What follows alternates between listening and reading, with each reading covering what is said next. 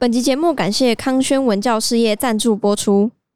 我们这一集会跟康轩国中社会科结合，大家也可以到康轩国中教学区的 Facebook 索取相关学习单哦。Life，你竟然帮杀了你表哥的人辩护？童宝駒就会说工作就是工作，这就是我的工作。对啊，从律师的角度来说，的确是这样。所以我就说台湾人太。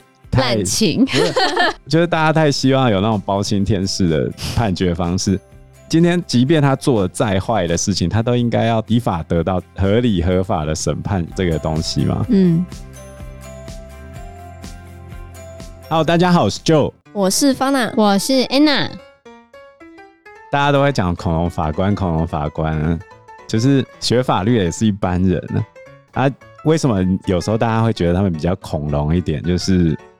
其实他们也没有太多出社会的经验，像这次 Anna 去地检署，那个检察官其实蛮年轻的，然后这是第一个问题啊，然后在第二个问题，他们处理的案量实在太大，他们都一直不断的在加班，真的蛮可怜的。这是检察官的部分哦，那法官的部分就是，如果他完全没有社会经验，直接当法官，那就会出问题了。像我同事之前在当书记官，他就遇过。有猥亵案件，然后就是那个有一个男生在公众场合，嗯，应该怎么讲？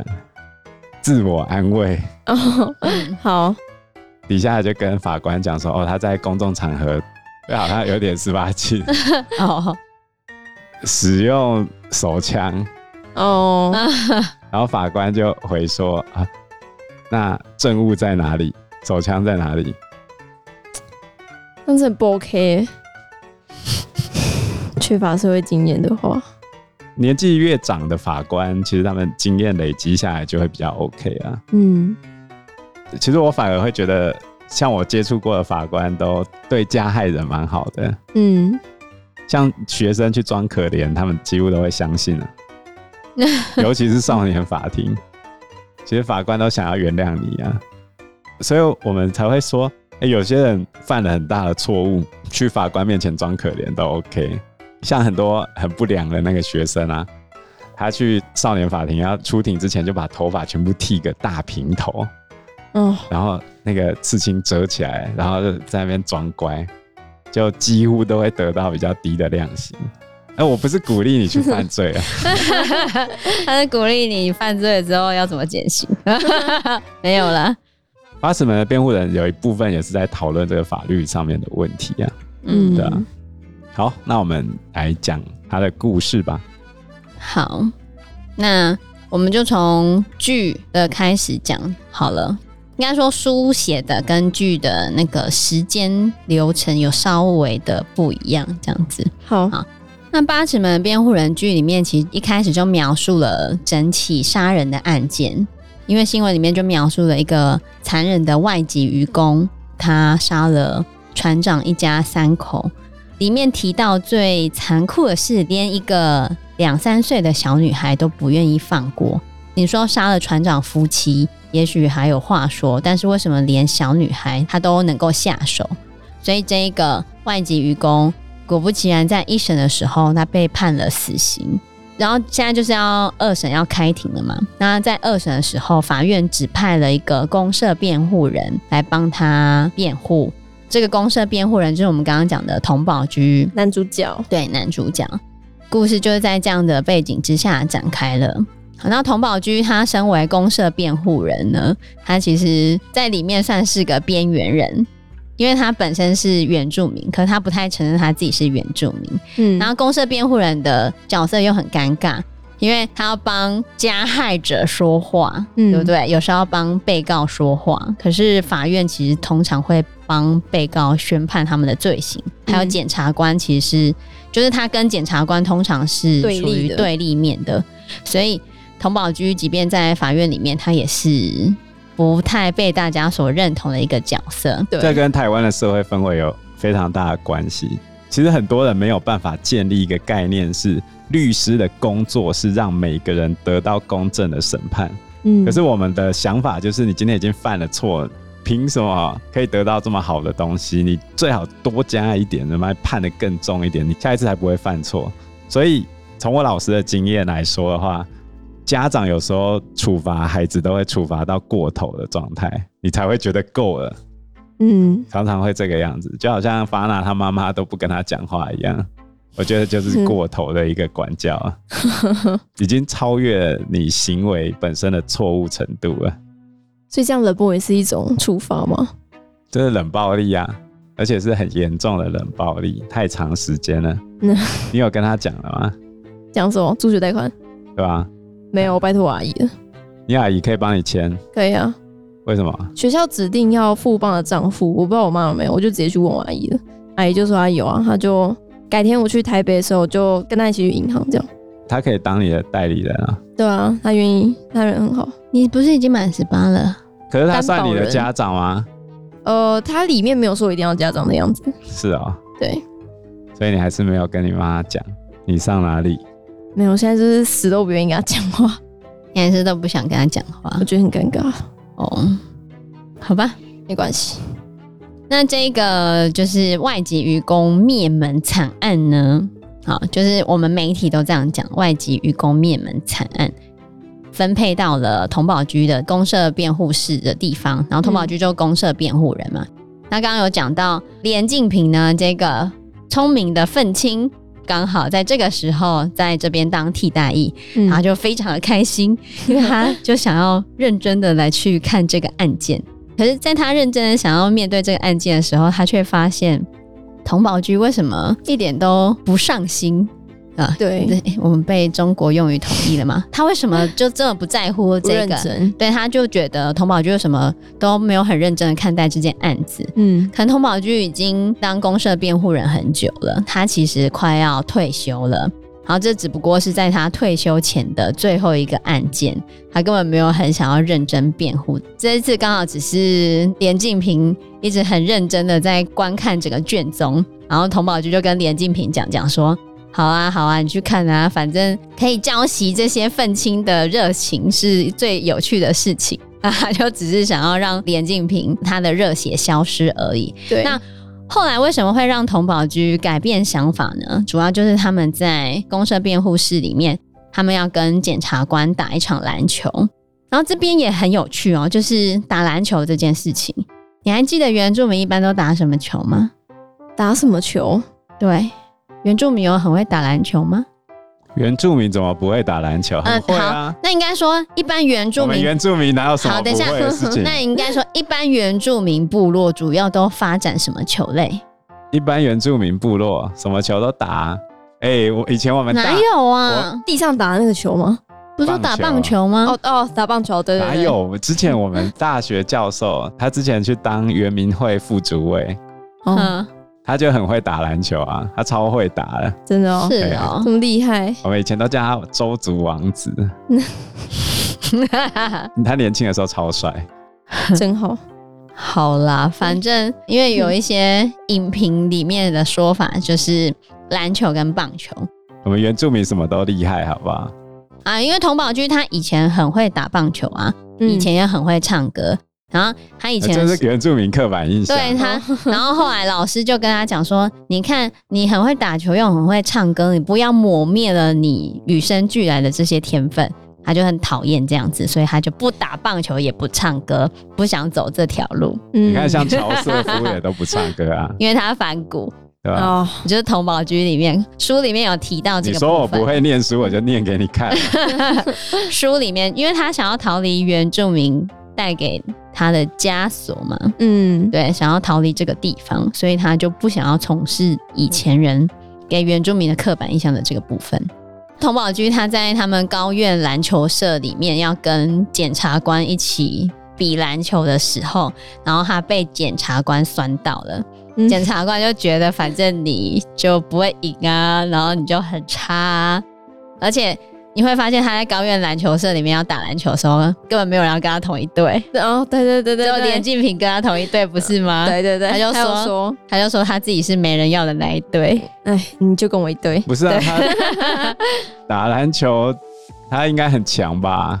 就他们好像也没有很认真在打球啊，都在讲公事，感觉。对啊，他们就在变，觉得这个篮球赛只是想要铺陈，就是童宝驹在高院里面不被重视，他是边缘人，没有人想要理他。对对，然后他跟检察官不对盘，检察官本来就跟律师不对盘。对啊，所以他是公社辩护人，他就跟他不对盘呢。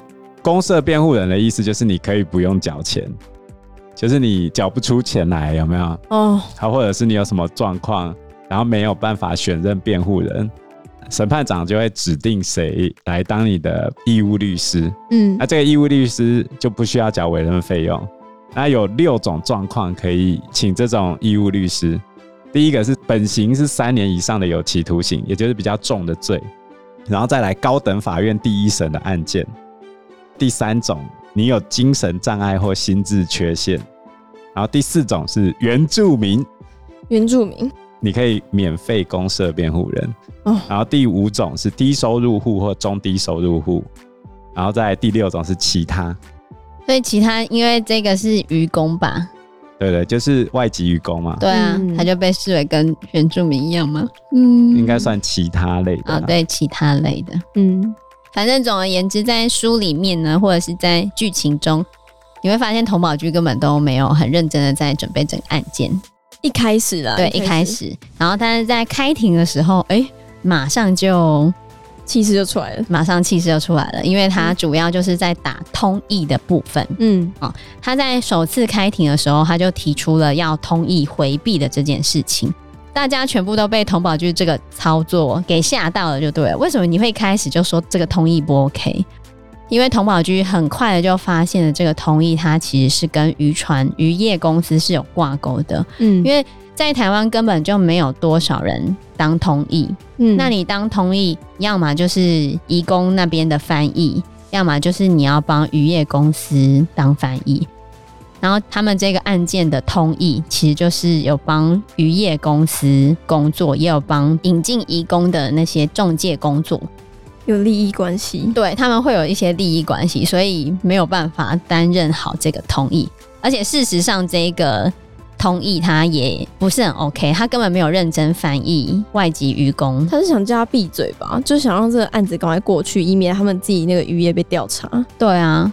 所以童宝局一开始就发现这个事情怪怪的，对，在连晋平都没有发现的时候，他就发现了这个问题，所以他就在一开始的时候说，这个通译在执行职务的时候可能会有所偏颇，然后审判长还问他说：“你有什么证据可以说明这个通译在执行任务的时候会偏颇？”他还说没有，然后大家就吃惊说：“没有，你还敢这样子说？”然后就说：“你可以自己问他。”问他任职的公司是在哪里啊？然后他就是在任职移民顾问公司，然后这个移民顾问公司也跟那个渔船公司是有签约的。那他在执行任务上面当然会有所偏颇，呃，就是因为他一开始就说同意偏颇嘛，所以后来就延后审判了。因为你必须要有一个 OK 的同意，才可以让这个审判进行下去，就让他们有更长的时间来去调查整个事件。所以一开始他有点就是小胜利的感觉，好让他有更长的时间可以来面对整个案件。然后退庭之后，连静平就觉得天呐，童宝驹厉害，宝哥你也太厉害了吧？你怎么会知道通译有问题？然后我觉得他这时候讲了一个很重要的话，他就说问对问题比背对法条还要重要。哦，对，对你即便会那么多的东西，可是你没有对症下药来去问对问题的话。你整个案件进进展都没有用啊！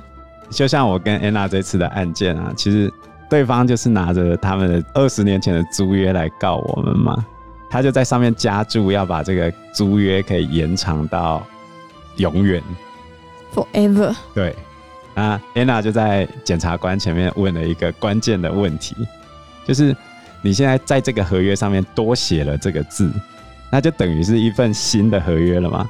那你新的合约有没有拿去公证呢？如果没有拿去公证的话，那这份合约有效吗？这就是问对问题嘛。很厉害，所以问对问题比背对法条更重要哦。嗯、后来呢，就是童保局他们就开始比较认真的去做调查了嘛。而且童保局为什么后来对这个案件会比较认真？是因为他的好朋友邀请他退休之后可以去律师事务所任职。嗯，然后他的好朋友认为，童宝驹如果在这一次的辩护里面认真的辩护，而且假设真的有辩出成绩的话，对于他未来要任职的律师事务所是一个很好的打广告的机会。嗯，所以投保局竟然是在这样子的情况之下，才决定他要好好的辩护，嗯不然前面都在摆烂呢。对啊，所以你前面会觉得，嗯，投保局怎么好像不是你想象那种正义之士的感觉？对，那其实他也是在社会打滚很久之后才变成这个样子。然后他们就开始做一些调查。他后来开始去做调查之后，他就是去海滨国宅，要直接去现场。可他去现场的时候，就发现了他跟他以前的那些部落的朋友们，对，跟他部落的朋友们起了冲突。嗯，就部落的朋友们会觉得，你明明就是我们族人，你为什么要帮这个杀了我们族人的愚公辩护？而且死掉的船长其实是佟宝居的好朋友，是还是表哥？对，是童宝驹的表哥。哦，你竟然帮杀了你表哥的人辩护？童宝驹就会说工作就是工作，这就是我的工作。对啊，从律师的角度来说，的确是这样。所以我就说，台湾人太太滥情。就是大家太希望有那种包青天式的判决方式。今天，即便他做了再坏的事情，他都应该要依法得到合理合法的审判这个东西嘛？嗯，不是说今天他犯了错，你就让他自己去面对司法，然后让他完蛋。我觉得这逻辑是不对的。当然啦、这感觉就像你的班里面有一个超讨人厌的同学，被所有人排挤，这个人就讲话很机车，然后所有人都不喜欢他。可是，在班规前面。他到底需不需要公平吗？今天大家有好处的时候，难道他就不应该有吗？就是这样，大家有坏处的时候，他也应该要有。大家要公平啊。那是没办法啊，大家没有办法接受。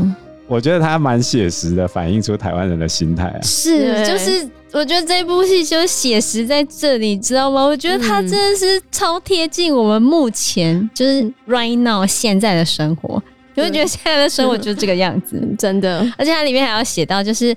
他在第一次出庭的时候，然后说那个通译可能有偏颇之余，之后他就上了政论节目，政论节目就开始讨论他，讨论他们整个海滨国宅的命案啊，什么什么的，这个事情 超像现在，就跟现在一模模一样样啊。对，对对，现在你有什么事件之后，整个新闻就开始大肆报道，对，发了疯似的在报道你，然后再报道你全家，报道你小时候，报道你以前。所以，其实我觉得台湾人很喜欢公审别人，就像白饭事件的时候一样。嗯、你跑去留北科大一行，到底什么意思？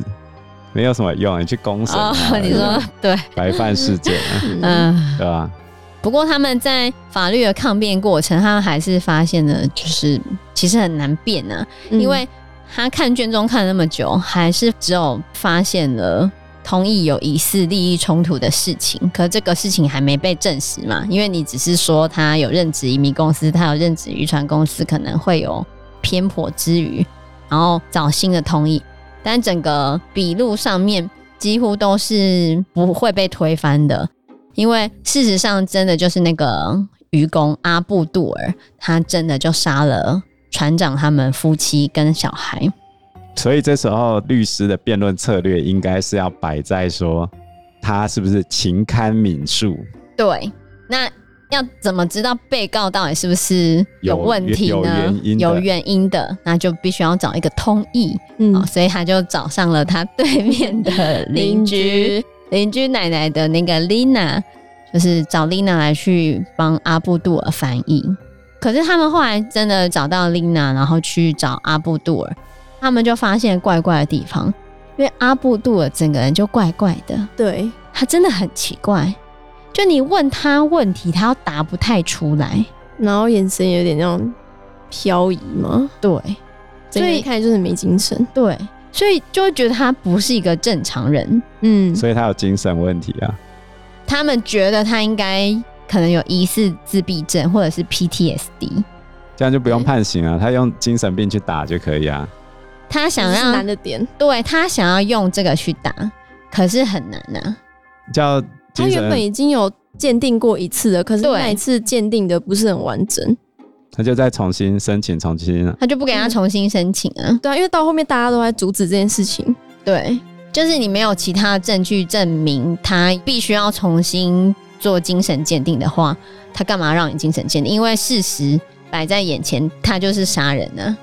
那既然他杀人，你为什么还要走这一条路？因为他精神不 OK 啊。等一下，他前面已经有一个精神鉴定了，嗯，前面已经有一个精神鉴定了，那个精神鉴定证明结果对他不利。对，那个精神鉴定的结果是他。这个是正常，他是正常的啊，只是那个精神鉴定的结果就是同意没有依法拒绝。嗯，依法拒绝的意思就是作为呈堂证供，如果他伪证的话会有伪证罪，可是他那个没有签名。嗯，他后来有一度要拿这个同意没有依法具结的这件事情重新申请再一次的精神鉴定，但不被法官接受啊。对，法官就是要他死就对了。你后面还有很多的利益纠葛，对，让他没有办法去做这件事情，非常的好。那到底后面有哪些利益纠葛呢？我们下一集会继续来谈这一本《八尺门的辩护人》人。对，okay. 那我们这集节目就先到这个地方喽。谢谢大家，谢谢大家，拜拜，拜拜。